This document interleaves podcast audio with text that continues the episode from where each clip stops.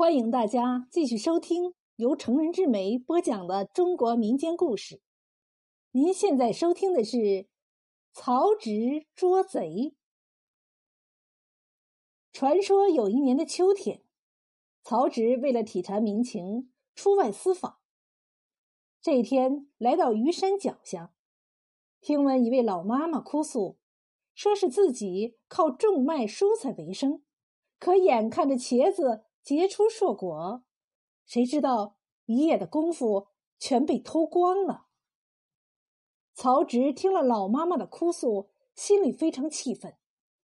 可是眼下正是产茄子的季节，就是这贼挑着茄子到集市上去卖，也无法辨认。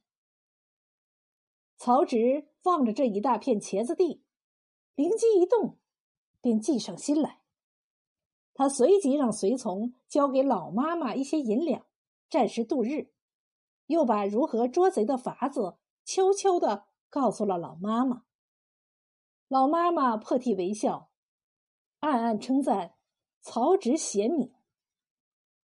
不久，老妈妈的第二茬茄子又被人偷了。曹植闻讯，带人来到虞山附近唯一的市集。他们留意查看了许多卖茄子的小贩，可就是没有查出那个偷茄子的贼来。曹植有些失望，正欲离开，忽然看到一个汉子挑来一条茄子，正要摆摊儿。曹植走至这汉子面前，从筐里一连抓起几个茄子看了看，大喝一声：“给我绑了！”